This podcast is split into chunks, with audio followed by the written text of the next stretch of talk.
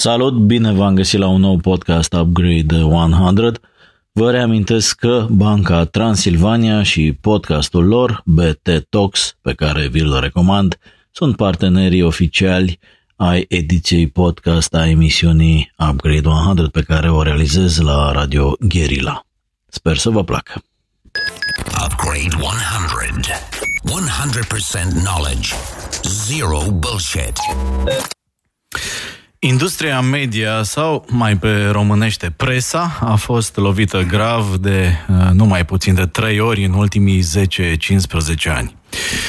Mai exact, întâi a fost uh, schimbarea obiceiului de consum din offline în online, apoi a venit criza economică, după care a pus capac explozia Google și Facebook, care au democratizat atât producția cât și monetizarea de audiențe. Cu bune, dar și cu rele efecte. Presa serioasă, old school, indiferent dacă e tipărită, TV, radio sau online, se zbate acum peste tot în lume să găsească noi modele de business. Principala sursă de finanțare a jurnalismului greu, făcut corect, și anume publicitatea, s-a prăbușit acum 10-12 ani și cu greu abia a ajuns în 2020 cam la același nivel cu cel uh, din 2008, adică peste 500 de milioane de euro anual. Adică mult sub media de investiții pe cap de locuitor din alte țări, mult, uh, mult de tot sub, adică de vreo 10 ori mai puțin, de exemplu, decât în Cehia. Ok. Nu numai că abia și-a revenit la nivelul din 2008, uh, dar între timp avem și alți doi mari uh, player globali care iau practic peste 20% din banii de pe piață și peste 80% din cei destinați publicității online. Gurile rele, dar informate, spun că de fapt iau mai mult. Well, nu știm asta pentru că există privilegiați care nu declară local ca uh, noi restul cât încasează aici. Vorbim desigur mai ales despre Google și Facebook, dar și despre alte platforme uh, globale care joacă uh, după alte reguli. Pe de o parte, fac audiențe uriașe, dar fără să producă direct conținut, lăsându-i pe alții să-și bată capul și să își asume riscurile aferente și încasează, pe de altă parte, o bună parte din bani, fără să plătească însă și toate impozitele și taxele locale. Asta e, fiscalitatea e locală, dar economia digitalizată este globală. De aici, cu toate laudele care merg meritat spre companiile de genul, care reușesc să rescrie regulile planetare, apar și inevitabile, dar pe alocuri justificate tensiuni. Unde nu sunt prea multe reguli, cantitatea dictează. Cu cât ai mai multe vizite, cu cât încasezi mai mulți bani, cu cât mai mare e audiența la TV, cu atât stai mai bine din punct de vedere financiar. Mulți jucători locali s-au aliniat noi ordini mondiale, dacă doar cantitatea contează, ei bine, produc în neștire conținut, adesea discutabil. Vezi, telenovela Vulpiței care rupe audiențele mai nou pe TV sau clickbait-ul și fake news-ul care abundă în spațiul online. Alții nu au cedat tentației, dar încasează bani uh, de la cercuri de interese uneori dubioase, alții se chinuie să convingă cititorii să plătească pentru conținut și alții fac câte puțin din fiecare. În contextul complicat dat, 27 de parlamentari de la PSD, PMP și ALDE, la inițiativa lui Valeriu Steriu de la PSD, au ieșit pe piață cu o idee. Pentru început să scutim de impozitul pe venit angajații din presă. Unii au sărit în sus, revoltați că este afectată credibilitatea Breslei, alții zic că e de bun augur, un bun început, de ce industria IT, de exemplu, sau constructorii să aibă acest beneficiu și industria de media nu. Astăzi, la Upgrade 100, voi discuta cu oameni cheie care au opinii argumentate despre acest subiect deloc ușor. Eu sunt Dragoș Stanca și vă mulțumesc pentru răbdarea cu care ați ascultat acest intro complicat, dar asta e, problemele complexe necesită uneori explicații și invitați pe măsură. Mai exact, trei invitați în studio, cinci invitați ce vor intra pe parcurs. Acesta este Upgrade 100 Live în podcast, ediția cu numărul 53, pe care o începem acum. Upgrade 100 Live now. Install the best version of you. Așadar, vorbim despre o chestiune complicată la Upgrade 100. Astăzi, invitații mei sunt Lucian Romașcanu, senator PSD. Bună seara, Lucian! Bună seara, Dragoș! Bine ai venit și mulțumim că ai acceptat invitația. Orlando Nicoare, care este antreprenor, dar și owner de media news.ro, profit.ro și multe altele. V-ați întâlnit recent cu Orlando într-o discuție 1 la 1. Bună seara din nou, Orlando! Bună seara, mulțumesc pentru invitație! Mulțumesc că ai revenit și Petrișor Obaie, prietenul nostru de la pagina de media, analist media și om care a scris destul de mult în aceste zile pe acest subiect. Bine ai venit, Petrișor, la Upgrade 100. Bine v-am găsit, bună seara! Acestea fiind spuse, Let's go! Focus, focus. Drop it like it's hot. Say what? Mai avem uh, și opinii de la Cătălin Tolontan, director editorial Ringhie, uh, Claudiu Pândaru de la Republica, Cristian Fantazic, cofondator G4 Media, Sergiu Toader, creatorul șirilor ProTV și al Realitatea TV, acum antreprenor în ospitalitate în Noua Zeelandă și uh, Victor Ciutacu de la România TV, ca să avem așa din tot spectrul și din toate bulele opinii pe o temă deloc, deloc ușoară. Așadar, Lucian, pentru că pe undeva a pornit de la o inițiativă politică această discuție, evident, prima mea întrebare ți se adresează ție. Pentru cei care nu știu, Lucian Romașcanu a lucrat în presă înainte să intre în politică, a, a contribuit la dezvoltarea unor trusturi media, Ringhie, de exemplu, a lucrat a, și pe la a, alte a, ziare și reviste și în zona de a, digital. Ca fost profesionist în media, Lucian, cum, cum comentezi această chestiune și cum crezi că ai fi comentat-o dacă nu era implicat politic, dacă vezi cu ochi buni, evident, fiind în PSD, nu ai cum să vezi cu alți ochi decât buni, cred eu, inițiativa, dar de ce a fost necesară, de ce acum, hai să vedem ce precizări ar fi, ar fi de făcut pentru început. Păi, în primul rând, trebuie să mulțumesc inițiatorilor, că altfel nu cred că ajungea un reprezentant al Ciumei Roșii la Radio Gherila la noi în Upgrade 100 este stat în stat, să știi, noi suntem Am insulă înțeleg. de echilibru și... Deci aveam o șansă, în patru ani de mandat prindeam... E, da, da, să știi că da, și aici. mai avem în continuare teme de discutat. Dacă te implici în uh, povestea mă cu implic. Google, Facebook și alte cele, o să vii foarte des, o să fii chiar mă vedeta implic. noastră. Oh, da, păcat că e numai audio sau e și video. Facem și video, facem și audio, facem okay. și multimedia, cum am învățat. Foarte frumos.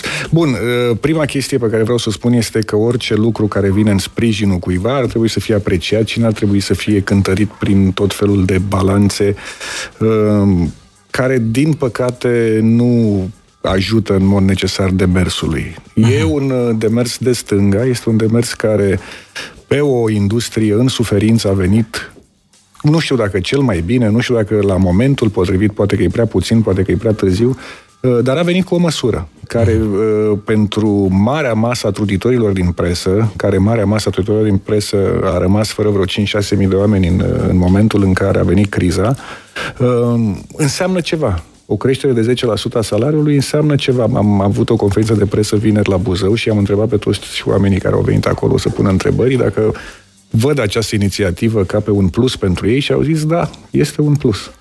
Dar crezi că banii ăștia să ajungă în mâna jurnaliștilor sau o să fie o facilitate fiscală mai degrabă pentru cei care dețin presa?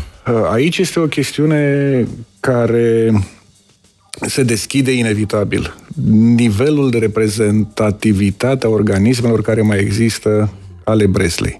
Așa. Și în afară de Asociația Uniunea Ziariștilor Profesioniști, care are un număr limitat de membri. Da, și o reprezentativitate discutabilă la nivelul Bresley. o reprezentativitate discutabilă la nivelul Bresley.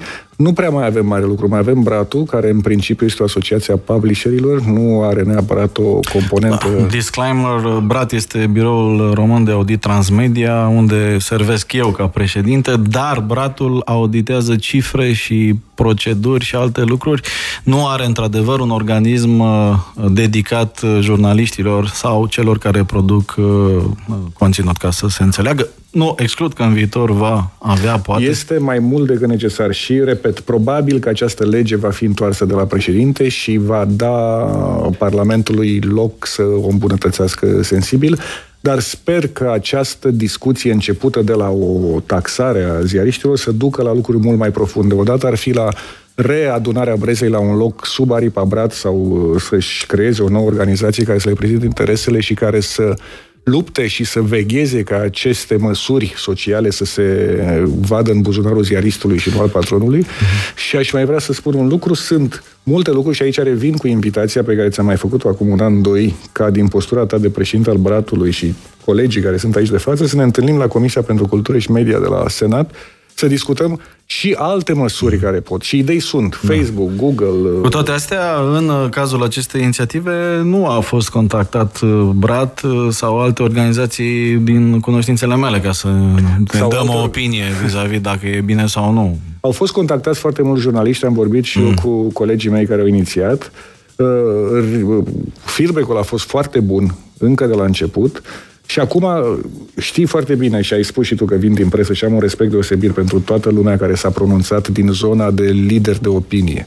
Dar liderii de opinie vorbesc la nivelul opiniilor lor personale, fără neapărat să reprezinte o colectivitate de La fel ca și ziariștii cu care s-au consultat colegii tăi, dacă nu au discutat cu nicio organizație, nu? Dar adică... au fost, eh, scuzați-mă că întrerup, dar au fost și, au fost și jurnaliști normali, ca să le spun așa, jurnaliști care își fac meseria mm. de zi cu zi și care au uh, semnat acea petiție prin care îi cer președintelui Iohannis să nu uh, promulge... Da, de ce sunt uh, oamenii împărțiți în două petrișori, ca să spunem așa, tu ești cumva la mijloc și după aia o să rog și pe Orlando Nicoare să ne dea argumentele lui, pentru că el cumva susține, din câte am înțeles, poate mă înșel, această inițiativă. Petrișor, te rog. Da, principala critică venită din uh, partea jurnaliștilor, care de data asta au fost mai uniți ca oricând, au fost mm-hmm. foarte puține voci uh, împotriva acestei, uh, acestei inițiative, a fost că dinamitează... Pentru, nu împotriva. Hmm? Pentru inițiativă, nu împotriva. Jurnaliștii au fost împotriva uh, acestei decizii pe care Parlamentul a aprobat-o, susținând că, de fapt, dinamitează încrederea pe care, și așa șubrede, pe care o mai are presa în, în ochii publicului. Uh, publicul nu vede că jurnaliștii au 10% sau 20% sau 30% sau eu știu cât scutire, uh-huh. ci vede doar că jurnaliștii au de acum înainte un privilegiu. De aici a venit, de fapt, marea, marea problemă și de aici reacția jurnaliștilor. Asta a fost principala lor okay. Orlando, principala tu lor, uh, de ce problemă. crezi că ar fi o măsură potrivită sau bună? Pentru că orice măsură care susțină presa, așa cum ai spus și tu, lovită mm-hmm. deja de mai multe probleme, e de salutat. Acum că nu e cea mai bună, că nu e cea mai potrivită, în momentul în care te poziționezi cu picioarele în spate și nu inițiezi măcar un dialog, indiferent că e vorba de PSD, PNL sau orice fel de altă entitate politică, în momentul în care te poziționezi din start că nu vrei, nu mă ne interesează, mm-hmm. nu mhm nu poți să niște lucrezi și nu poți să construiești. Cumva ca principiu. Sau? Da, mă deranjează ca principiu, mă deranjează faptul că presa e foarte dezbinată și noi ca industrie, uh-huh. în momentul de față, suntem extrem de dezbinați și nu încercăm să ne urmărim interesul. Pot să înțeleg argumentele și le-am înțeles, pot să înțeleg sau nu pot să înțeleg de, de ce, deși această lege a fost introdusă în Camera Deputaților fix acum un an de zile, în ianuarie, mm-hmm. nimeni nu a luat niciun fel de, de opinie sau nu și-a da. spus punctul de vedere până acum, în momentul în care a fost uh, adoptată, toată lumea a sărit. Probabil că a fost o chestiune de tipul, uh, bă, nu o să treacă, nu știu, sau presupun da. că despre asta Probabil că, în practic, această, această lege nu rezolvă nicio problemă structurală a presei. Aici este problema. Este o inițiativă care se orientează către jurnalist, către un câștig acolo foarte mic, pentru că am stat și am calculat, de exemplu, cât câștigă de fapt un jurnalist din această scutire de impozit. Câștigă foarte puțin, nu 10%. La un salariu brut, de exemplu, de 2200 de lei, uh-huh. câștigă 103 lei. Atât da. este calcul. Sunt mai mulți jurnaliști care au trimis chiar o scrisoare președintelui Claus Iohannis cerându-i să oprească această lege. Uh, Cătălin Tolontan a fost unul dintre semnatari și uh, cei mai vocali critici. Propun să-l ascultăm cu uh, ce spune el, de ce e împotrivă. Cătălin Tolontan acum conduce editorial grupul Ringhie.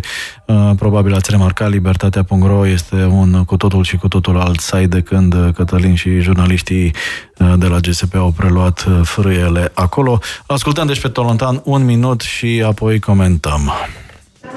Când Ion Cristoiu, Cristian Dor Popescu, Luiza Vasiliu de la Scena Nouă, Mihai Voina sau Cristian Delgea de la Recorder se strâng împreună pe o foaie de hârtie și cer ceva în legătură cu jurnalismul, înseamnă că lucrurile sunt într-adevăr la limită. Este pentru prima oară după știința mea, după foarte, foarte mulți ani, când jurnaliști din diverse generații, redacții, diverse orientări, îi cer președintelui României, indiferent cum s-ar numi acesta, să nu promulge o lege pentru că asta ar însemna o decredibilizare a presei.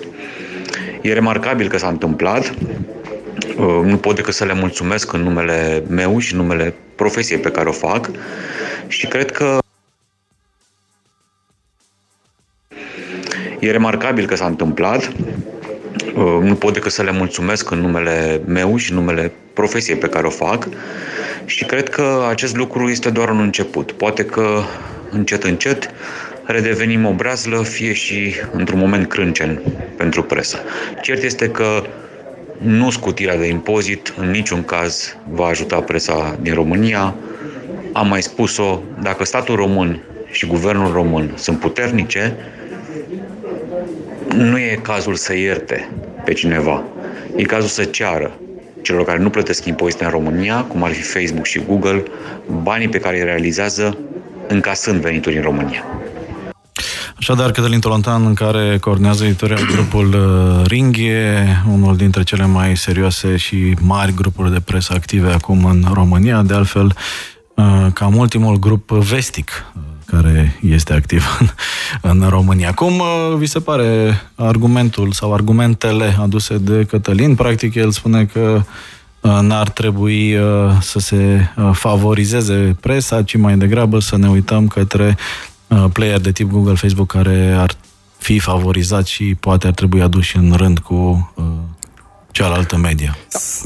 Te rog, Orlando. Sunt multe care ar trebui făcute probabil înainte de a acorda acest, uh, această reducere de impozit. Dar noi discutăm în momentul de față de o măsură. Hai să vedem mm. dacă e bună sau nu e bună, le punem pe masă, discutăm, analizăm, ne, ne adunăm ca industrie și ne spunem un punct de vedere în momentul în care uh, Uh, toți jurnaliștii care, pe care am menționat Cătălin, cu tot respectul pentru ei, uh-huh. ies și își uh, spun un punct de vedere atât de puternic și cer președintelui să nu promulge această uh, lege, e puțin cam un start furat, dacă mă întreb pe mine. Adică uh-huh. industria, dacă, apropo de ce spunea Lucian mai devreme, aș paria că în momentul de față jurnaliștii, dacă s-ar vota uh, uh, aprobarea sau nu a acestei legi, are și majoritatea s-ar vota să fie promulgată. De ce? Pentru că chiar și acei 100 de lei sau 200 de lei sau 300 de lei sau 400 de lei care ar fi în plus la, la venitul lor net ar conta sau contează, mai ales în zona de presă locală care a devastată de ceea ce s-a întâmplat în ultimul Da, spuneai de, de presa locală, scuze-mă de întrerupt, una dintre propunerile aduse de G4, de exemplu, a fost exact asta legată de patronatul din zona locală, care este preponderent politic uh-huh. și care controlează inclusiv mersul banilor. Ce spunea Cătălin Tolontan acolo este ce spuneam și mai devreme, respectiv faptul că această măsură nu rezolvă cu nimic problemele structurale ale presei.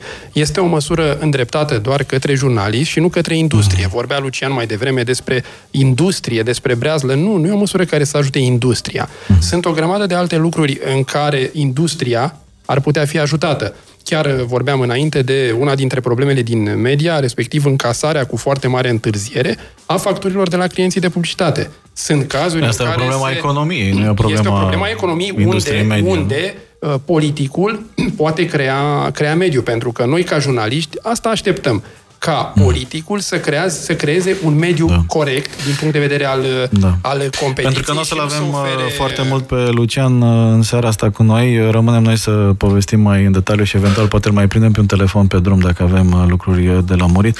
Lucian, la un moment dat a venit natural în discuție și sunt mai multe păreri care invocă deja povestea asta cu impozitarea Google Facebook.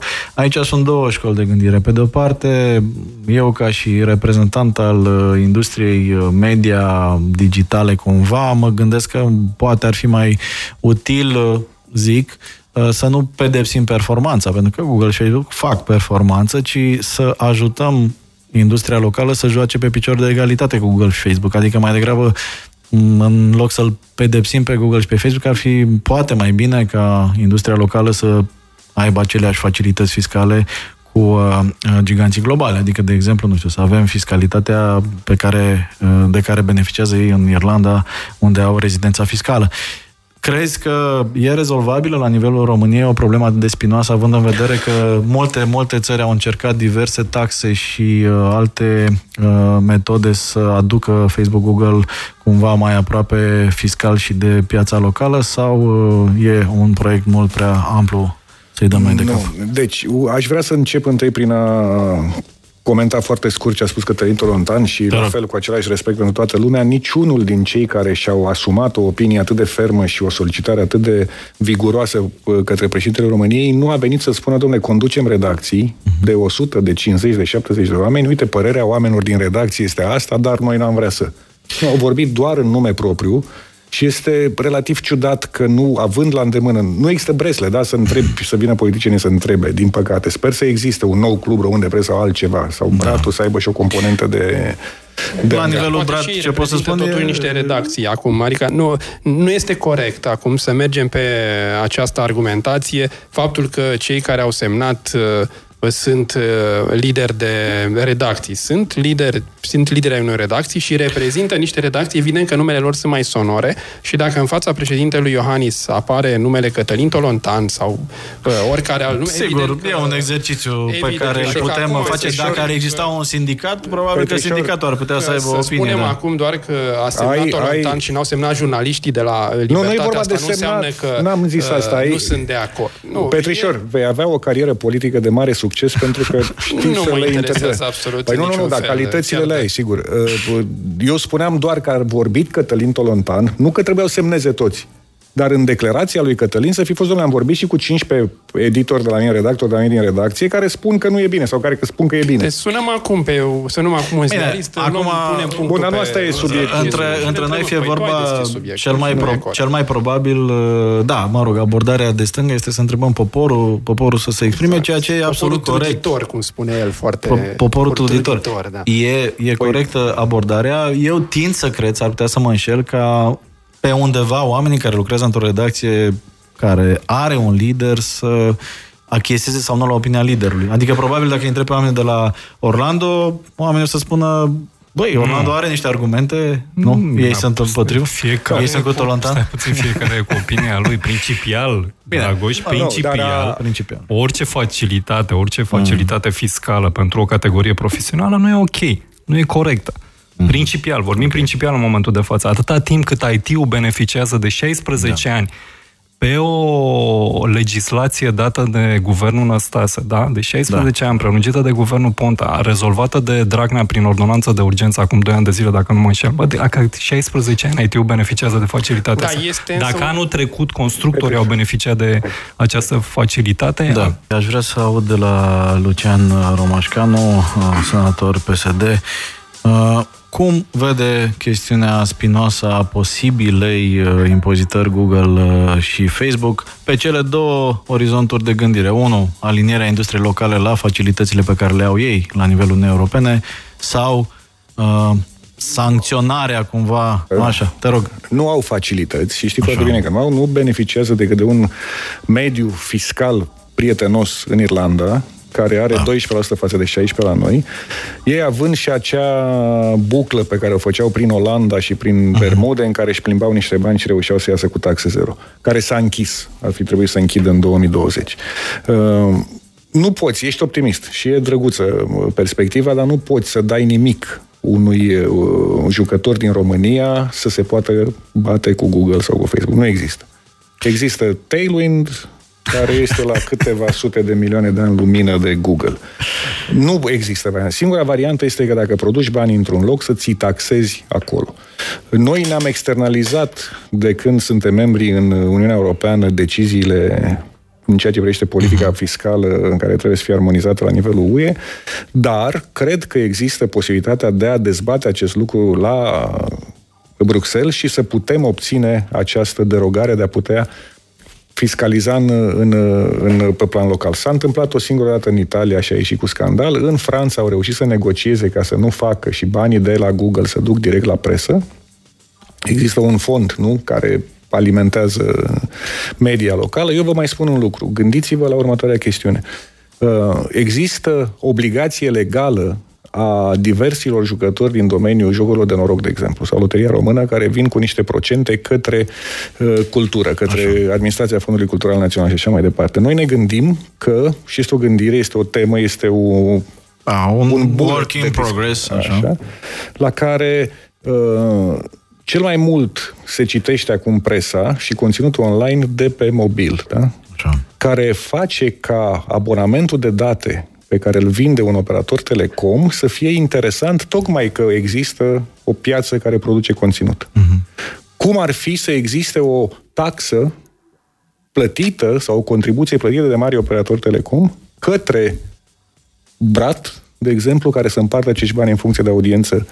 Adică zi. te gândești la un model care ar împrumuta, de fapt, din uh, cel al cabliștilor, care plătesc, uh, în unele cazuri, televiziunile exact. pentru a le avea Acolo în pachet. a durat niște ani să iasă oameni din mascherii să-și ia bani de la cabliști. Mm. Mă gândesc că ar putea fi o variantă și noi gândim, finalul este o presă de calitate. În acest moment, presa nu mai are calitatea pe care noi am văzut-o în anii de început, și nu o are pentru că este subfinanțat. Nu o are și... și din alt motiv, și anume că democratizarea accesului la platformele de advertising adusă de Google și de Facebook și democratizarea producerii de conținut uh, a ajuns la un nivel în care piața recompensează doar cantitatea și cantitatea este ușor de produs cu costuri foarte mici, ne lăsând adevărul să ne încurce pe parcurs, de Corect. fapt. Uite, pentru că trebuie să plec și vreau să trag o concluzie.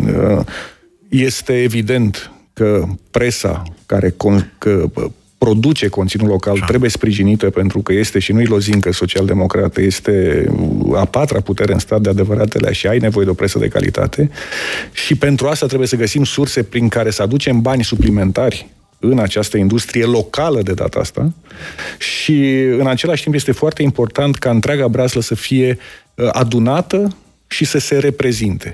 Și vă rog din suflet să ne vedem la Senat, la Comisia pentru Cultură și Media, cu o listă de puncte ce putem face și îți promit că vor fi luate foarte în serios, pentru că, iată, pro sau contra reducerii de taxe pentru ziariști, s-a născut o discuție care sperăm să aibă o concluzie. Da, mai un aspect aici, scuze-mă că te, te întrerup. Câți dintre colegii tăi, de exemplu, chiar stau de vorbă cu ziariștii care produc conținut de calitate? Pentru că știm foarte multe cazuri în care politicienii refuză pur și simplu să stea de vorbă cu, cu ziariști ai uh, unor publicații sau uh, ai unor emisiuni care fac investigații, care fac conținut de calitate. Tu vorbești aici de calitate nu, și e foarte bine, dar, zia, dar colegii tăi din partid fug efectiv, literalmente, am văzut cu imagini cu politicieni care fug de ziariști, de ziariști de la publicații independente și a dat ochii peste cablu Lucian Romașcan acum.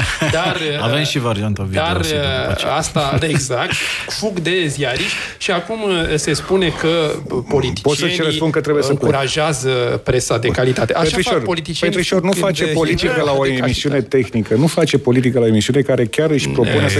De fapt, asta e cea mai mare problemă a acestei legi, că a fost politizată la maxim. Nu e vorba de politizare, Petrișor, lasă-mă și pe mine să trag concluziile că plec. Lasă Așa. principiile, Lucian. pentru că principiile sunt atât de importante încât se reduc la o singură propoziție. Finanțarea conținutului românesc. În acest moment, conținutul nu este de calitate. Orice conținut românesc se va transforma într-un conținut de calitate în momentul în care nu va trebui să mă alegi după fiecare click și după fiecare voi ca politicieni să-l producem. Nu mai fugiți de noi, dați-ne informații când vi le cerem, pentru că acum dacă deci... vi le cerem, ni le dați în 30 de zile jumătate, uh, după aceea așteptăm încă 30 de zile și asta o faceți voi da, politicieni. de ce nu faci o platformă unde să punem toți politicienii ăștia care nu dau informații, fug de presă, să fie centralizat fiecare jurnalist să-și urce acolo. Am Iată, dat, s-a născut o idee dar, de start. Dar, am, am, am propus, i-am facem. propus politicianului X să-i fie un interviu, i-am cerut o declarație în mare fuzat, nu mi-a dat, vedem. instituția respectivă nu mi-a dat răspuns în cele 30 de zile prevăzute Scriem de lege. Fă-o, pentru că ești nu, nu, fă o centralizat. că dacă numai asta salvează presa românească, vei avea toți politicienii. Uh, cu siguranță, discuția este complexă pentru că implică, de fapt, mult mai multe lucruri. Poate stăm mai în liniște și vorbim între, între noi odată ce uh, Lucian trebuie să plece. Eu îți mulțumesc că ai uh, trecut pe la noi și uh, cu și siguranță... reține invitația, te rog, pentru că e important și trebuie siguranță... să vină și de la voi cu siguranță, dacă va exista un cadru formal, cel puțin la nivel de brat, uh, va exista reprezentativitatea asta și vom participa, pentru că uh, cred eu că o discuție constructivă pe orice fel de măsură care poate să mai echilibreze lucrurile nu are cum să strice. Lucian, succes și ținem legătura. Mulțumesc, Mulțumesc mult pentru invitație, numai bine. Mulțumesc și eu. Upgrade 100. Find us on Facebook, Instagram, LinkedIn and YouTube. Avem uh, și mesaje de la ascultători. Și Dobrovolski a sunat la președinție și a spus că nu este de acord cu această lege, ne spune cineva. Ok. Uh, de YouTube, de ce nu vă lăsați? Uh, de ce uh, vorbim doar de alte platforme? YouTube este parte din Google, mă rog, alfabet. Deci este la pachet. Cineva ne spune, sună comunism, hai să mai băgăm o taxă. Da, e vorba să scoată o taxă. Dar ne gândim cum să producem ceva de calitate care se vândă. Orice taxă, că e băgată de PSD sau de alți politicieni, tot omul de rând ajunge să o plătească, așadar nu politicienii uh, se gândesc la oameni, ci cum să-i mai taxeze odată în plus. Nu cred că ați înțeles puțin greșit. E vorba de o scutire de impozit, nu de o adăugare de impozit. Bun, hai să, hai să vedem, uh, hai să vedem uh, totuși așa mai pe calm că am, uh, am rămas fără factorul politic, dar care ne influențează atât de tare. Cum, cum vedeți voi, nu știu, oarecare ieșire din, din această polemică, Orlando?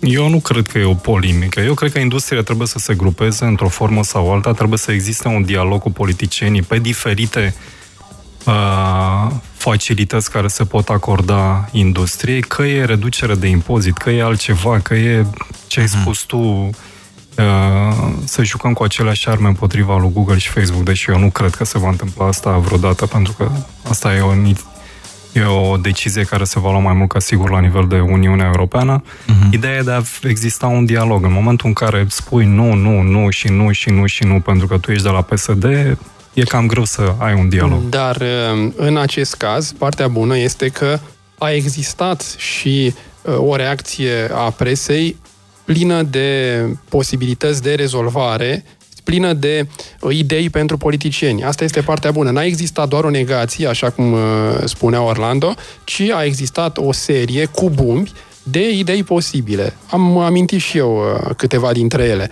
să nu mai acorde contracte de publicitate netransparente și în afara campaniilor electorale, de exemplu, că se practică acum, vedem foarte corect și foarte de, bună. de campanii pentru primării, uh-huh. pe care evident că nu le putem interpreta altfel. Um, unii au spus uh, că ar trebui să iasă politicienii din acționariatul companiilor de media. Am vorbit mai devreme de uh, modul în care se plătesc facturile, de modul în care este încurajată publicitatea. Eu n-aș opta mai degrabă, n-aș, n-aș opta pentru facilități, ci pur și simplu pentru niște reglementări care să ajute să ne creeze un mediu bun în, în industrie. Vorbea Orlando mai devreme de uh, industria de IT și de faptul că acolo, și acolo sunt uh, facilități. Este o diferență uriașă între industria de IT și presă. Noi, ca presă, suntem a patra putere, tocmai pentru că avem grijă ca celelalte puteri să își facă treaba așa cum trebuie în interesul public. Mm-hmm. Între noi nu pot interveni astfel de legături care să presupună facilități pentru că afectează încrederea. Nu vorbesc de altceva, adică ci nu mai de poți că... Uh, critica favoritismele din sistemul public dacă tu însuși ești favorizat. Pentru Asta că se spui. interpretează. Publicul va spune că nu poți tu să critici pentru mm. că ai anumite facilități. E vorba de, repet, de percepție, de încrederea publicului, de modul în care publicul te vede pe tine. Nu da. neapărat de modul în care Mie, reacționezi. Cel mai nu dificil mi se pare uh, cum definim ce e aia jurnalist, sincer să fiu. Pentru că jurnaliști uh, își pun uh, foarte mulți oameni în signa asta de jurnalist. Sigur, nu vreau să jignesc pe nimeni. Na, există și entertainment, există și tabloid. Dar totuși parcă e o oarecare distanță între, nu știu, un Cătălin Tolontan și un, uh, nu știu, anfitrion de la Wow Biz, nu știu care tot în presă lucrează. Este creator de conținut. E creator de conținut de raha, dar e totuși creator Face de un conținut. divertisment adică, acolo, da. produce un, un da. conținut, dar nu lucrează cu știri, cu hmm. informații, nu face o ierarhizare a lor, nu le pune într-un context, creează un tip de conținut. Bine, rațiunea pentru care ar fi cumva logică o decizie de tipul ăsta ține din punct de vedere pur economic de piața căreia se adresează fiecare, dacă mă întrebe. Adică, în construcție am uh, luat niște măsuri de facilitate uh, fiscală de acest tip. De ce? Pentru că este o piață globală, da? Poți să construiești, uh, să dai cu mistria sau să pui o cărămidă oriunde în lume și exista o concurență puternică, deci plecau muncitorii. În zona de IT, la fel, un programator putea oricând să plece în Silicon Valley sau așa mai departe. În zona de media cumva e la fel, pentru că este o globalizare uh, din cauza sau datorită, în funcție de ce parte uh, te afli, uh, democratizarea asta adusă de platformele globale și practic cumva e o concurență directă, deci facilitatea ar fi în sprijinul industriei locale pentru a putea cumva concura mai, uh, mai firesc cu platformele uh, globale. Da. Și asta nu exclude alte măsuri, adică da, ar putea să fie și alte măsuri. Este, nu? este vorba, practic, de a susține uh, unul din drepturile fundamentale pe care le are publicul. Despre asta este vorba, să privim, să privim lucrurile la nivel macro, nu la nivelul uh, unui scutiri de impozit de câteva procente, mm. ci la nivelul unui fenomen. Pentru că, da, noi ca societate avem nevoie uh, să fim informați corect. Avem nevoie mm-hmm. de, de jurnalism. Despre asta este vorba, nu de uh, aceste firimituri da. care mai mult ne afectează, cum spuneam, încrederea în ochii publicului. Nu merg mai departe să spun că ne afectează modul în care uh, ne desfășurăm activitatea. Și mai este ceva, ne-am uitat, am încercat să vedem cine câștigă cel mai mult din aceste facilități. Și uh, de multe ori, pentru că în zona privată salariile sunt trecute de multe ori pe zona uh, minimă plus drepturi de autor, câștigă mai mult cei care lucrează în instituțiile publice de mhm. uh, radio și de televiziune, pentru că acolo sunt, uh, sunt uh, altfel făcute contractele. Sunt Bine, toate... a fost punctul pe ei, din punctul ăsta de vedere, apropo de, de facilități fiscale. Mm. În momentul de față, marea majoritate a jurnaliștilor sunt plătiți pe drepturi de autor. Deci deja există astăzi în piață o diferență între cei care plătesc pe cartea de muncă și cei care plătesc pe drepturi de autor. Cei care plătesc pe drepturi de autor au avantaje clare mhm. fiscale comparativ cu cei care plătesc pe cartea de muncă. Numai puțin. Știrile nu sunt purtătoare de drepturi de autor. Eu la news.ro nu pot să plătesc pe, pe drepturi de autor jurnalistul care îmi produce o știre. Uh-huh. Pe când Cătălin Tolontan poate să plătească pe drepturi de autor la Libertatea Opinia și materialul pe care îl produce un jurnalist care nu e știre. Deci astăzi, în momentul de față, există diferențe majore, aș spune, din punct de vedere fiscal între uh, jurnaliștii, felul în care sunt plătiți jurnaliștii. Un jurnalist pe carte de muncă costă mai, mult mai mult decât un jurnalist plătit pe drepturi de autor. Dar în momentul ăsta e legal sau a devenit legal să plătești pe drepturi de autor? Mulțumită fost uh, guvernului Ponta, mulțumită mari. guvernului Ponta, care a clarificat-o în 2015, există în momentul de față o clarificare pe partea de mhm. drepturi de autor, ai șapte criterii de dependență. Dacă te încadrezi în patru dintre aceste criterii de dependență, automat ești trecut pe, pe contract de muncă. Dacă Mm-hmm. Deci, din mm-hmm. punctul ăsta de vedere, din 2015 avem o claritate a legii. Bun, hai să mai vedem opinii, uh, ca să nu rămânem uh, captivi în bulă. Uh, o să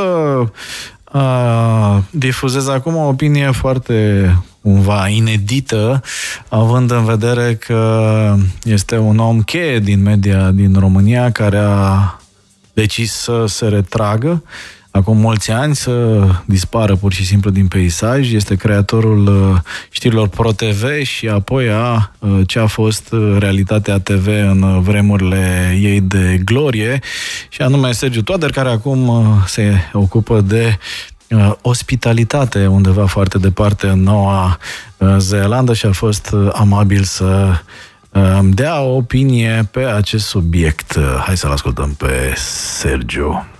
Bună seara, doamnelor și domnilor! Vă salut de la capătul lumii și mă întreb ce a venit lui Dragoș Stanca să contacteze un outsider pe mine pe o temă atât de importantă pentru România. Uh, trebuie să vă mărturisesc că viața pe o insulă izolată din Pacific te obligă mai degrabă să cauți soluții decât să te revolți. Recunosc însă că în dimineața în care am citit știrea, m-am revoltat atât de tare încât l-am sunat imediat pentru prima dată în 10 ani pe unul dintre jurnaliștii cunoscuți din România. În opinia mea, Inițiativa celor doi domni parlamentari este o mică șarlatanie nu neapărat inteligentă, pentru că ea nu face altceva decât să creeze într-o, încă o clasă de favorizați într-o țară și așa sufocată de privilegii și de privilegiați. Mai mult, cred că domnii parlamentari au căutat să, să-și asigure ei înșiși privilegii în relația cu presa, cumpărând astfel favoruri. Dacă mă înșel, le prezint scuze de pe acum. Inițiativa însă, în opinia mea, este lipsită de orice viziune politică pentru că nu scutirea de impozit pe venit va salva presa din România. Nu așa devin jurnaliștii mai talentați sau redacțiile mai, mai performante. Vă dau un singur exemplu. Migrația românilor. Un număr impresionant de români a plecat din țară nu din cauza salariilor, ci din cauza lipsei de sistem. Asta înseamnă servicii publice civilizate pe care le asigură orice stat dezvoltat din lume. Fix de sistem are nevoie și presa din România. În al doilea rând, ar fi o catastrofă din punct de vedere profesional, pentru că această măsură va afecta credibilitatea jurnalistului. Cum ar fi să îl întrebe uh, jurnalistul X pe primarul Y sau pe ministrul Z dacă și-a plătit impozitul când el însuși nu este plătitor de impozit?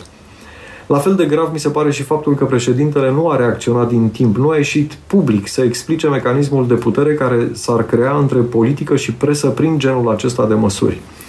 Dacă într-adevăr ar vrea să ajute presa, parlamentarii, președintele ar trebui să devină creator de sistem, să reglementeze și să susțină accesul presei la informațiile publice, să se asigure că acestea sunt transparente și că sunt furnizate în timp util. Funcționarii publici, de asemenea, ar trebui să se, supună un, să se supună unui cod de conduită obligatoriu în orice stat civilizat care să reglementeze în mod real raporturile cu presa. Vă voi da un, un exemplu. În Noua Zeelandă, orice jurnalist care solicită funcționarilor publici o informație, nu numai că știe exact când îi se va răspunde, dar știe exact, uh, nu numai că știe exact că îi se va răspunde, dar știe și când îi se va răspunde, pentru că funcționarii sunt conștienți de faptul că îi răspund astfel în fața cetățenilor, dar și pentru că îi obligă legea. Aș vrea, în schimb, să fac o mențiune despre ce ar putea să facă statul român dacă, într-adevăr, și-ar dori să aibă o presă puternică și sănătoasă.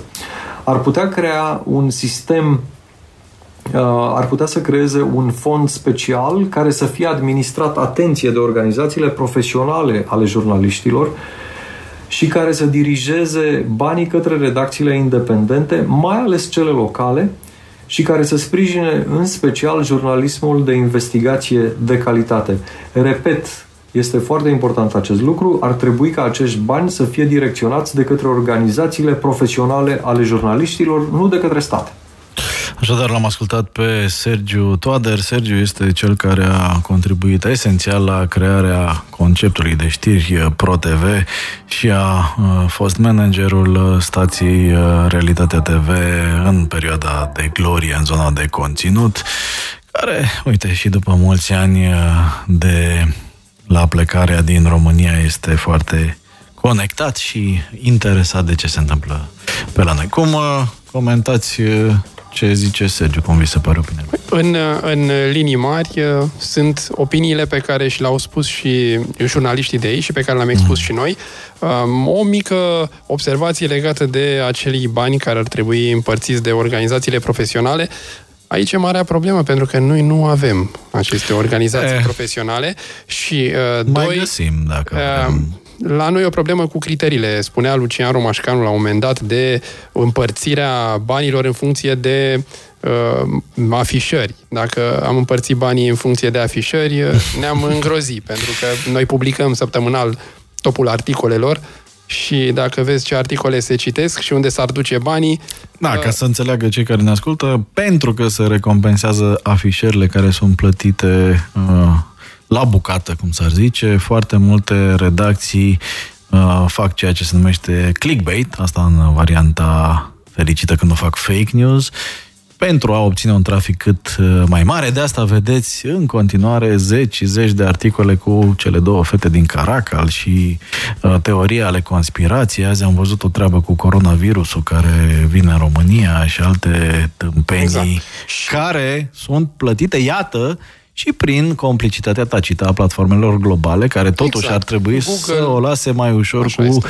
textul Noi suntem doar o platformă. Pentru că eu n-am auzit de foarte multe conturi bancare false, în schimb am auzit de foarte multe conturi social media false sau de lipsa oricărei uh, uh, oricărui criteriu mai strict de selectare a site-urilor uh, care beneficiază de ecosistemul de publicitate uh, uh, Google, pentru că ăsta este modelul de business.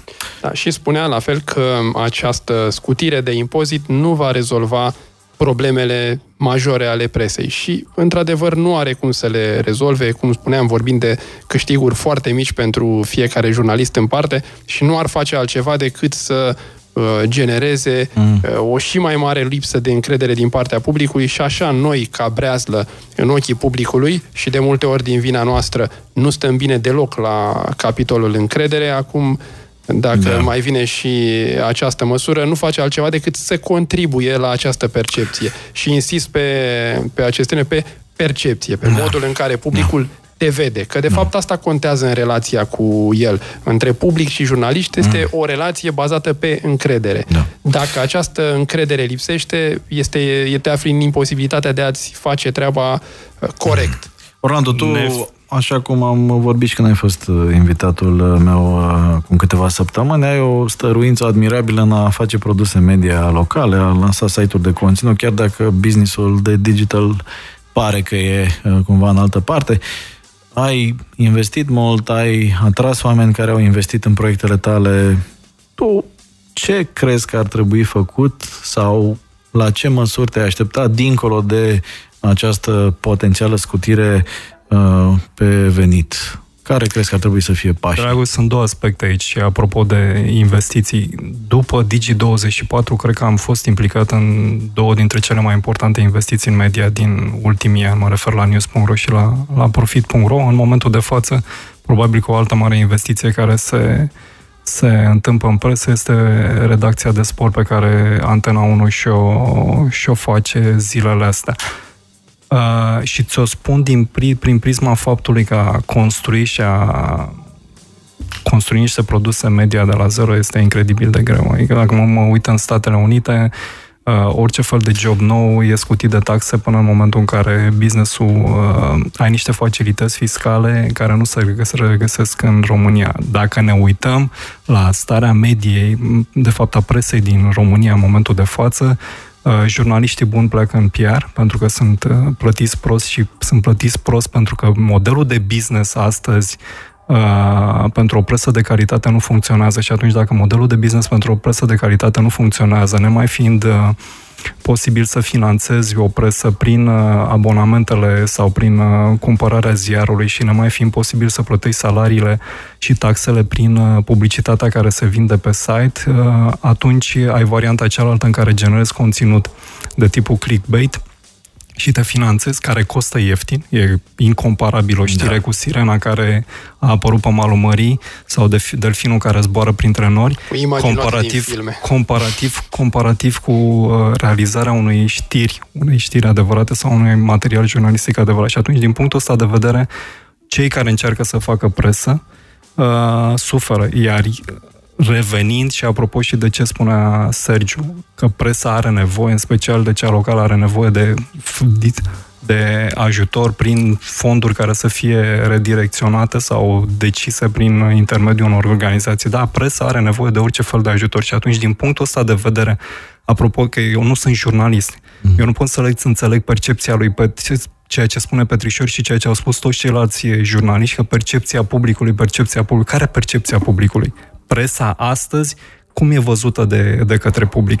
Adică ne chinuim să facem presă și ne chinuim să, să încercăm să facem presă corectă versus nu mai facem deloc presă. Publicul sau tragem obloanele. Din și... cauza, scuze-mă că te întreb, din cauza acestor uh, probleme de clickbait, publicul este bulversat. Nici publicul nu mai știe ce este o presă de calitate. Bun, plus uh, mulți care își pun insigna de jurnalist și uh, practic derutează pe toată lumea ce naiba mai e jurnalist. Dar... Problema e ce facem, că nu mai avem jurnaliști, nu mai vin da. jurnaliști din urmă, nu mai vin tineri care către meseria Așa. de jurnalist. Asta e cea mai mare problemă, că mm. nu neapărat că astăzi mai supraviețuim, mai găsim formulă de a, de a construi.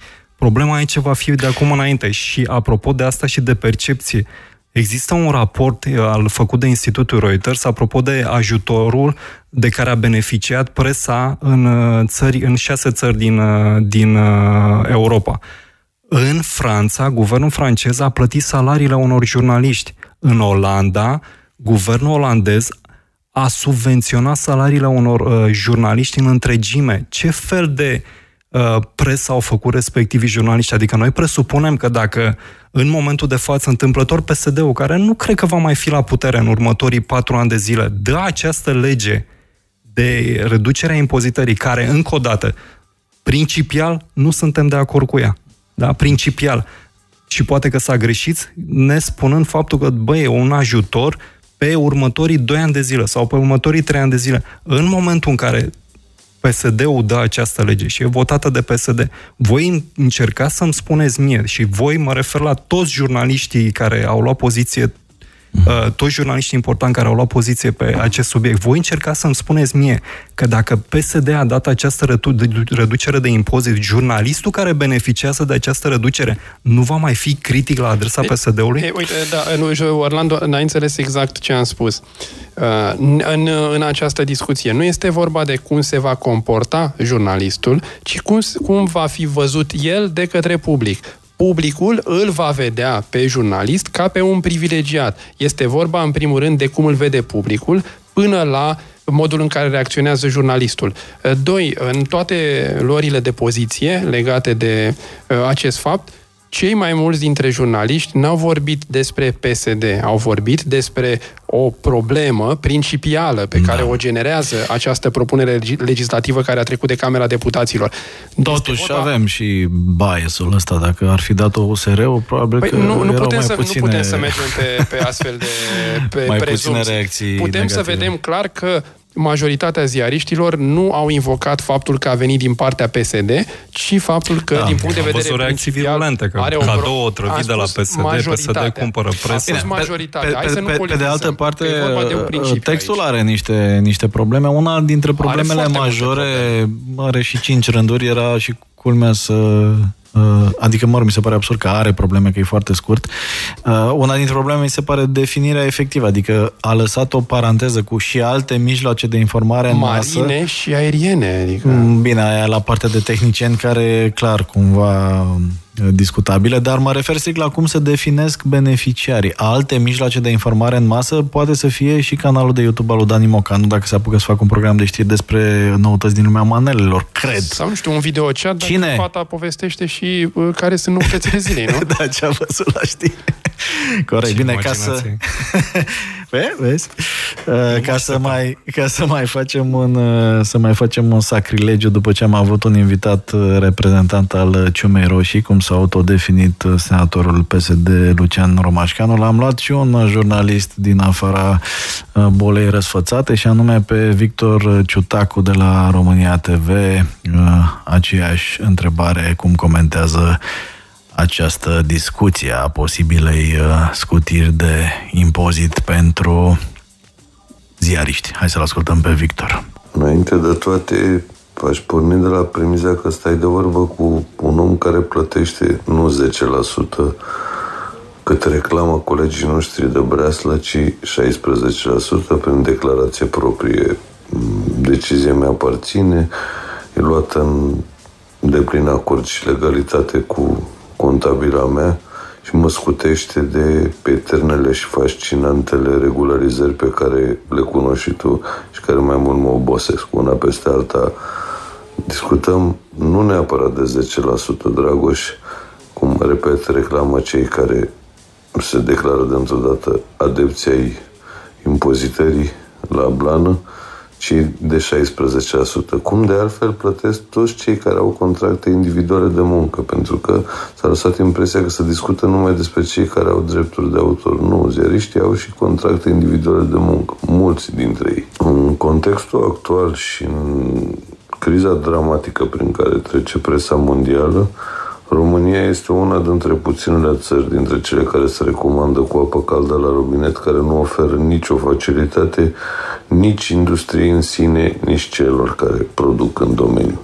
Uh, repet, în actualul context, orice tip de facilitate acordat unor oameni care riscă să dispară odată cu meseriile lor, mi se pare de bun simț. Nu știu dacă neapărat asta este soluția, Uh, dar nici n-aș respinge-o de planul. Pentru simplu motiv că am fost și eu în situația Uh, celor cu venituri extrem de mici, la care fac referire cel puțin declarativ inițiatorii legii și credem între 10 și 16% în plus poate face diferența de la plăti sau nu, întreținerea de la plăti sau nu, chiria în contextul în care sigur nu sunt niște bogătași. Mi se pare însă revoltătoare atitudinea colegilor noștri de vreslă unii cu care împărtășesc, să spunem, anumite valori comune, unii cu care mă despart total, dar care s-au unit într-o scrisoare publică adresată autorităților, nu am înțeles exact cui, cred că domnului președinte Iohannis, ca să nu promulge legea, perijându-se cumva, deși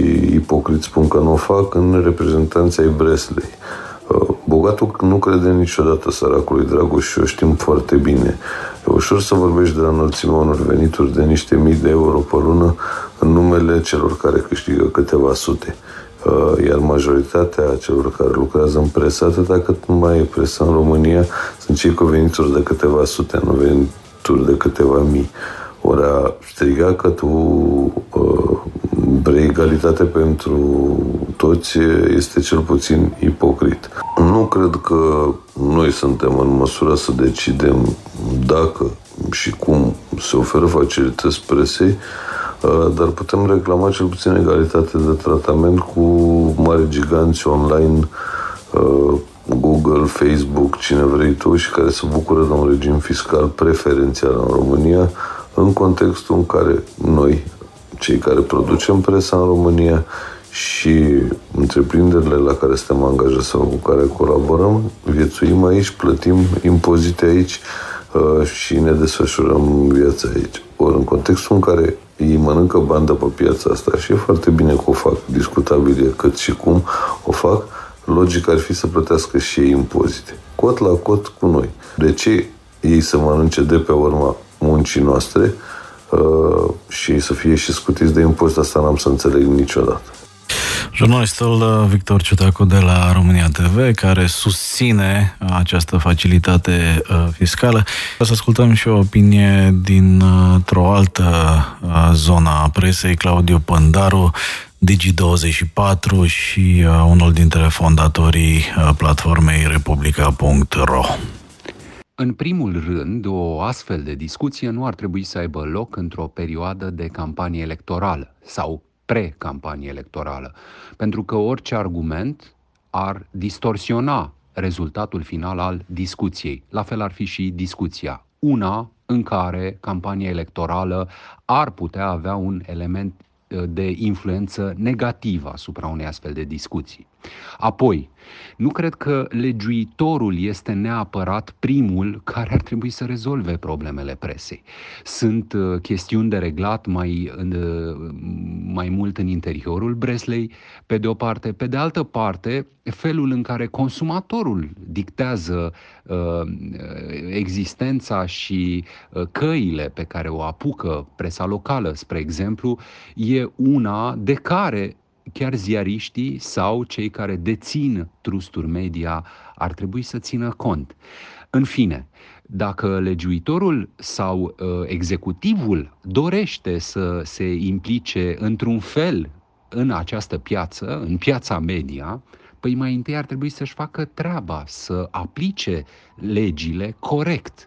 Uh, vă dau un exemplu taxarea veniturilor din publicitate uh, a Google sau Facebook, a celor de la Google sau Facebook, ar trebui să fie o prioritate pentru statul român. E o industrie în care concurența e distorsionată de modelul de business al celor doi giganți. Da, a fost și Claudiu Păndaru de la Republica. Ce ne mai spun cei care ne ascultă? Dragoș, ai dreptate să se ocupe Isărescu și de conturile media și să vedem dacă mai apar conturi false în platforme. Mie mi s-ar părea o prioritate protecția jurnaliștilor de investigație. Nu știu dacă s-a discutat deja, nu am ascultat de la început. Altcineva ne spune, păi dacă ziariștii trebuie scutiți uh, și celelalte industrie unde tehnologia ia locul forței de muncă umane, n-ar trebui scutiți uh, de asemenea ca să aibă oamenii de lucru?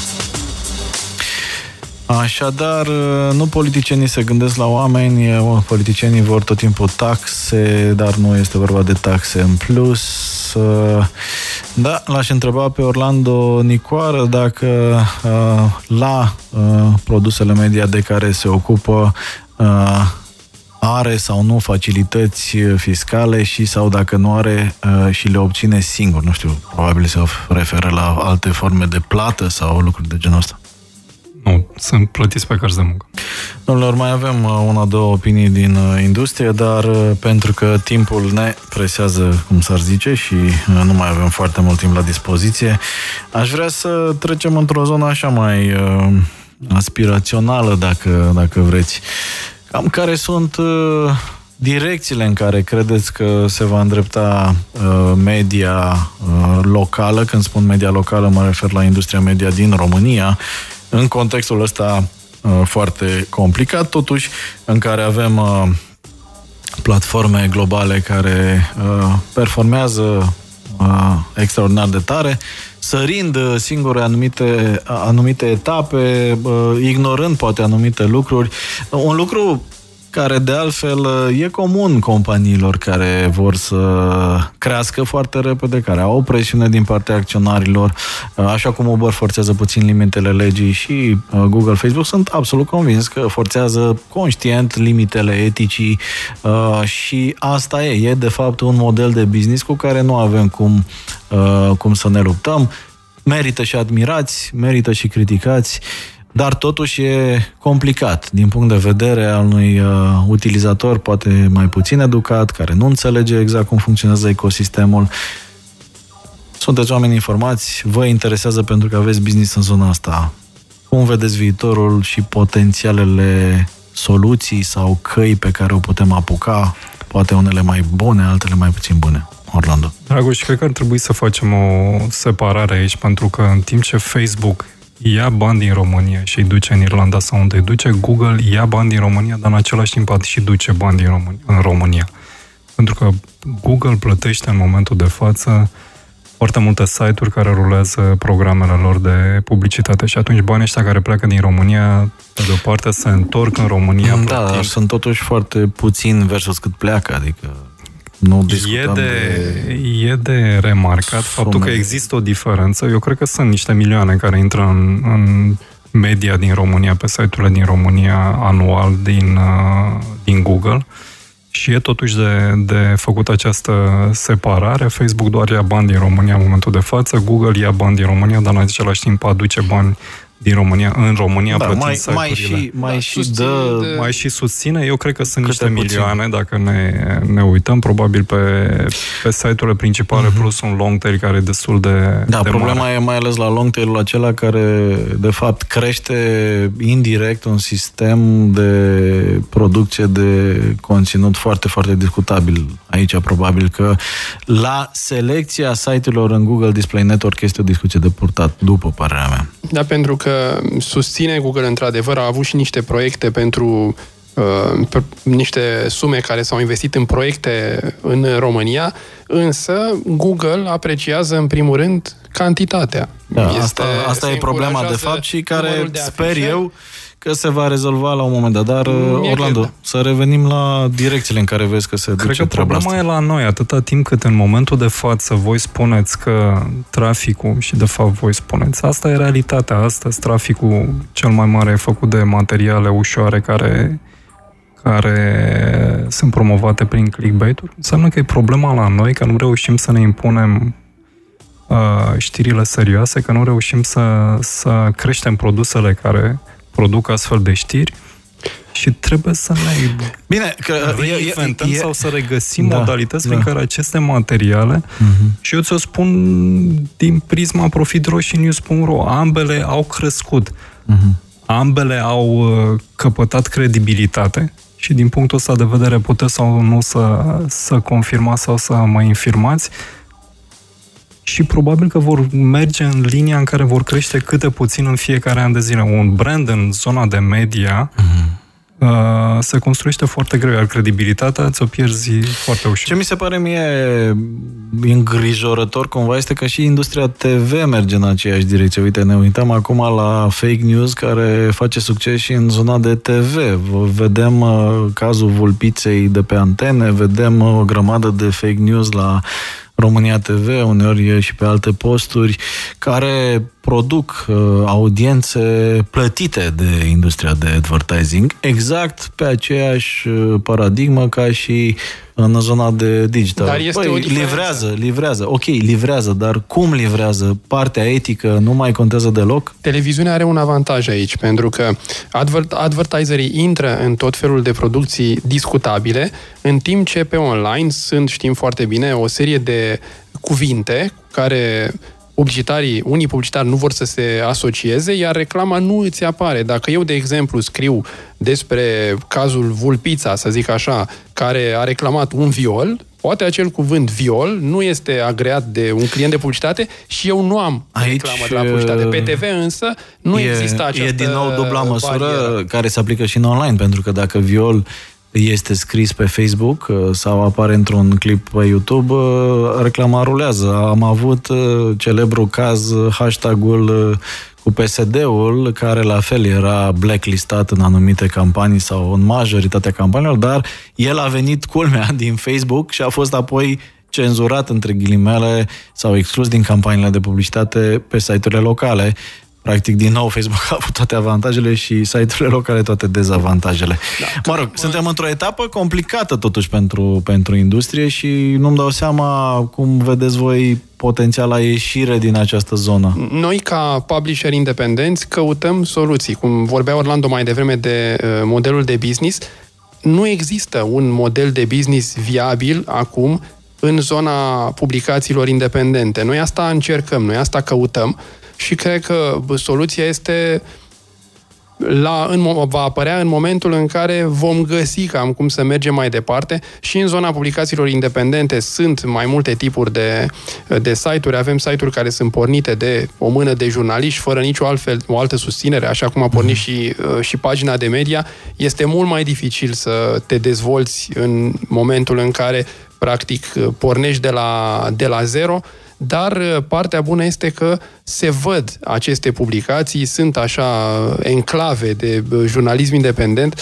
Noi ne întâlnim, nouă ne place să ne uh, să spunem că participăm la un fel de terapie, așa, atunci când, când ne întâlnim, dar cred că în momentul în care vom întrezări cât de cât un model de business, atunci vom putea vorbi despre viitor pe termen lung. Acum nu putem vorbi decât de proiecții pe termen scurt și foarte scurt, practic e vorba de un jurnalism aproape de, de un publishing de aproape de supraviețuire, pentru că asta este situația în momentul de față. Google, prin faptul că și susține um, publisherii, aici a declanșat o mică problemă, pentru că noi ne dorim evident ca uh, cei care produc uh, venituri în România să fie impozitați în România, însă Google a aruncat și o momeală și atunci a spus, dar câștigați cu mine. Și în contextul în care, de exemplu, piața de publicitate, cum spuneam, de multe ori plătește în termene foarte lungi, Google a venit cu o altă momeală. Noi îți plătim la fix la data respectivă, ceea ce și face. Și atunci ești forțat cumva să intri în acest joc în care banii sunt mai puțini dacă produci, produci jurnalist de, de calitate. Iar legat de volum, volumul este același în toată lumea. În toată lumea jurnalismul de calitate va fi altfel consumat decât jurnalismul tabloid. Este normal că jurnalismul tabloid creează un alt fel de, de interes Nu și sunt de acord cu ca tine. volum nu se, nu se consumă la fel de mult. Nu poți Dar să... cum... uh, Nu sunt de acord cu tine și îți dau două exemple. New York rog. Times și Washington Post care au reușit să se impună pe partea de jurnalist de calitate și în momentul de față sunt etalon da, la nivel sunt, de... Sunt. Problema e că Dar- ele sunt branduri, iar pentru construcția acestor branduri a durat Aici- foarte mult timp, și iar ele aici e astăzi, problema. ambele cotidiene, ambele, mă rog, ambele titluri o duc mai bine din abonamente plătite exclusiv digital decât în... uh, Diferența majoră fiind uh, totuși că noi nu am avut timp în piețele emergente după 89 Exact. să clădim branduri atât de puternice ca New York Exact, Times să sau avem de Washington unde să Post pornim. și ne-a lovit odată Așa este. criza, după aceea schimbarea Sunt obiceiului de branduri globale. consum, Sunt consum branduri și- globale. Noi Bine, în plus România limba. plătim, noi în România plătim pentru a Plus avea, sau limba. eu cel puțin plătesc pentru a avea acces la New York Times și Washington Post sau la Wall Street Journal, la fel cum probabil că plătește și germanul, la fel cum probabil că plătește și polonezul, la fel cum probabil că plătește și cineva din America de Sud. E un brand global, dar e un brand globa- global care a reușit să se impună prin jurnalist de calitate. Da, înainte de încă puțină publicitate, să ascultăm ce spune și Cristian Pantazi de la G4 Media. Uh, G4 Media a fost, de fapt, cred că primul uh, outlet media care s-a exprimat foarte vehement împotriva ideii de a scuti uh, de impozitul pe venit jurnaliștii. Și care și-a asumat ca instituție o poziție. A fost singura instituție care și-a asumat care și-a asumat ca instituție fiind și o instituție mică, este un startup totuși, e ușor să aduni uh, doi acționari și să iei o decizie la o bere. Sunt mai mulți acolo în echipă care scriu totuși. Da. Cristian Pantazi, G4 Media. Îmi amintesc că în 2016 șeful fiscului de la acel moment enunța pentru prima dată uh, posibilitatea de a, sub, de a impozita sau de a discu- deschide discuția despre impozitarea suplimentară a Google și Facebook. Au trecut, iată, patru ani de atunci și nu s-a întâmplat nimic.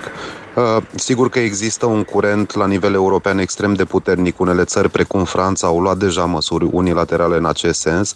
Probabil că mai devreme sau mai târziu se va ajunge la o asemenea soluție care, uh, în opinia mea, e corectă. Mm, Google și Facebook lucrează, uh, activează pe această piață, trebuie să plătească până la urmă la fel ca toți jucătorii de pe piață, dar în umila mea părere, nici măcar asta nu va rezolva problema sistemică a presei românești, care de altfel nu e doar a presei românești, e a întregii prese europene, uh, incapacitatea de a găsi un model de business care să o ajute să se dezvolte, Uh, și să dezvolte și mai multe produse.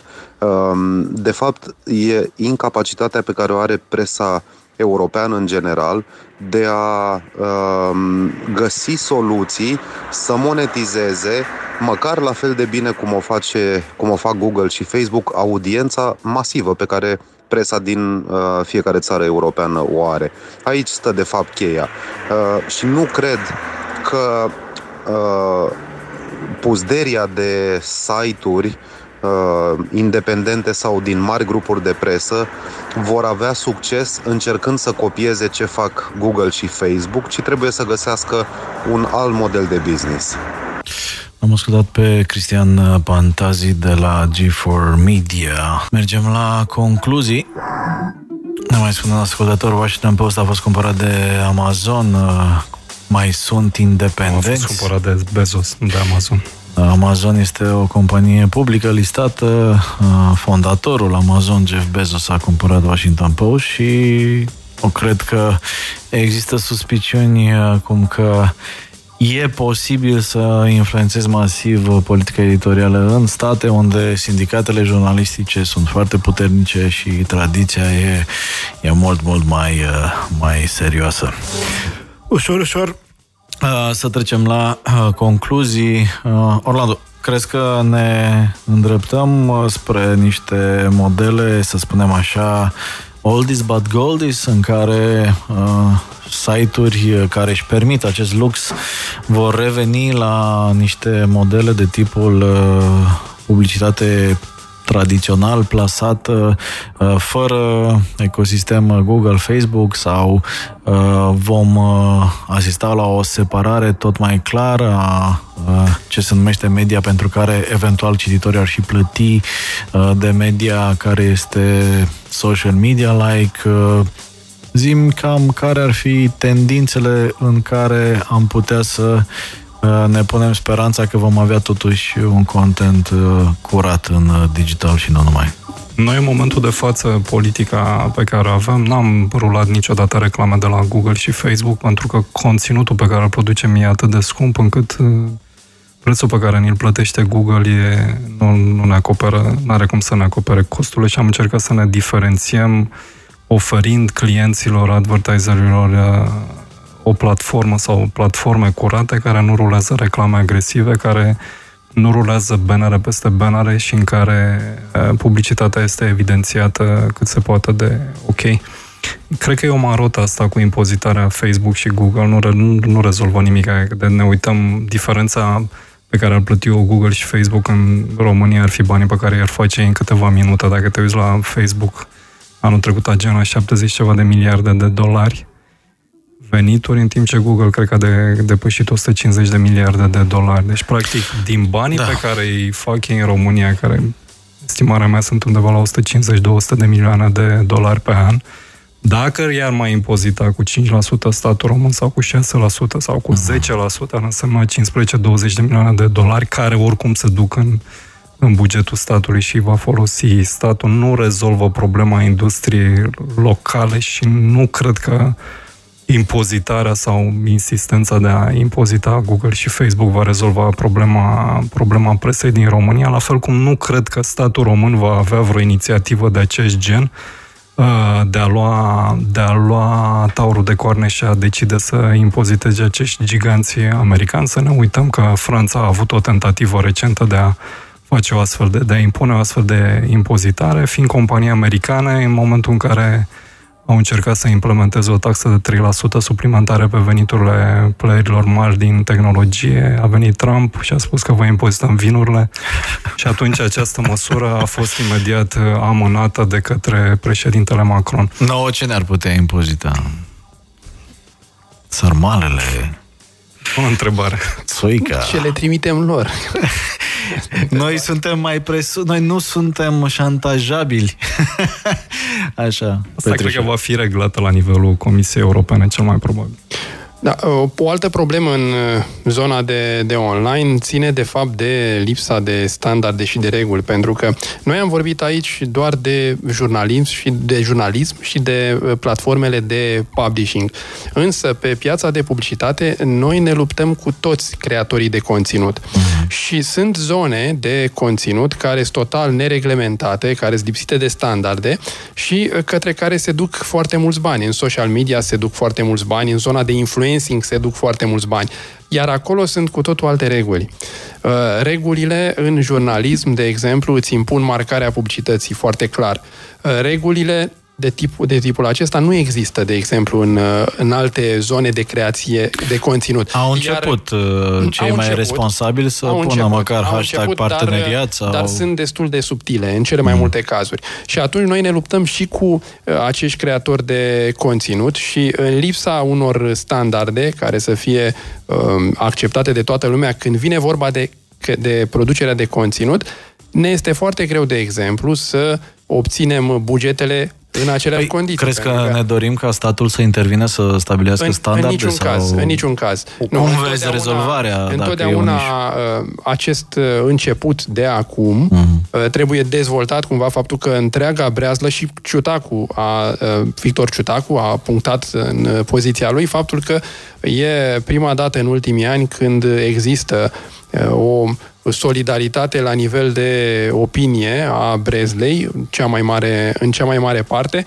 și de aici cred că merită să începem să construim, astfel încât să avem acele organizații profesionale care să poată să uh, vorbească despre standarde pe care să le aplice toată lumea, de respectarea unor standarde de către toți uh, jucătorii, de măsuri care pot fi luate la nivel politic astfel încât industria de media să fie ajutată și abia atunci cred că putem să vorbim uh, cât se poate de concret. Până una alta, această măsură de scutire de impozit pe venit, cum, să, cum au spus-o și uh, ceilalți înaintea, înaintea mea, nu rezolvă structural problemele mhm. presei, nu rezolvă aproape nimic din, uh, din uh, problemele presei.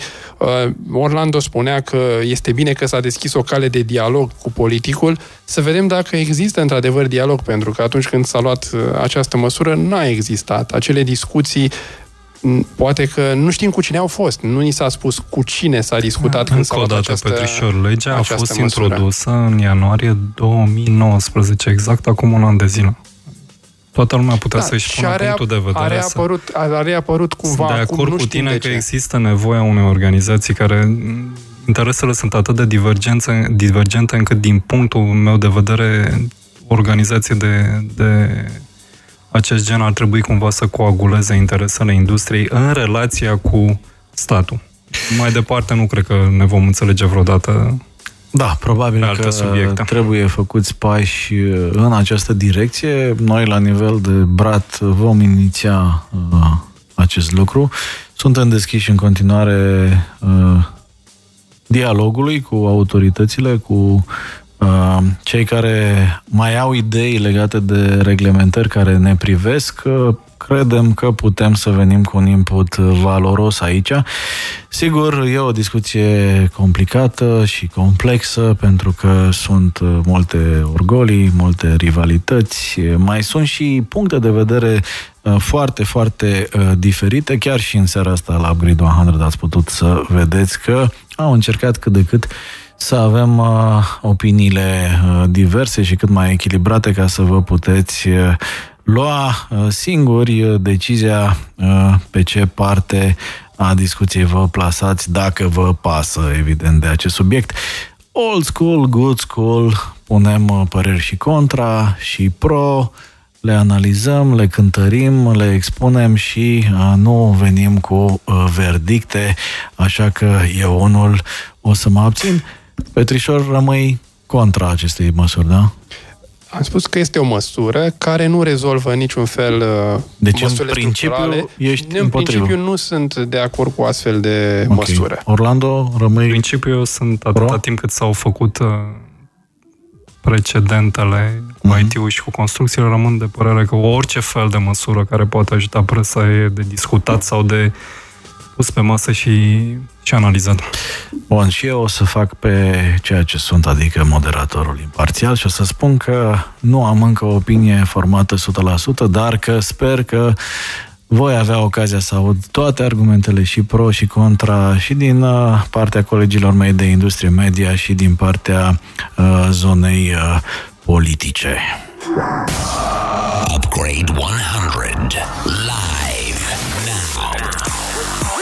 Install the best version of you. Acestea fiind spuse, le mulțumesc frumos lui Orlando Nicoar, antreprenor owner al Newsro, Profitro și al altor uh, mijloace media. Orlando, mulțumesc pentru participare. Mulțumesc și eu pentru invitație.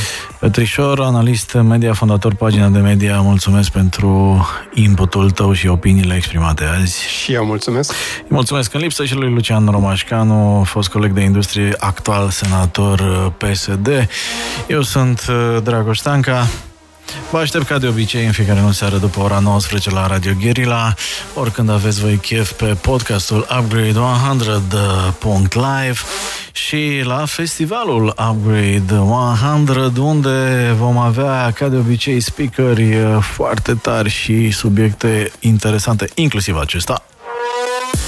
Pentru cei interesați de festival, upgrade100.com a început să publice uh, detalii despre speakeri, uh, bilete și alte nebunii. Vă așteptăm și acolo. Mulțumesc pentru timp, mulțumesc pentru atenție. Bye bye! Upgrade 100 by Drago Stanka at Radio Gorilla. Shutting down the system.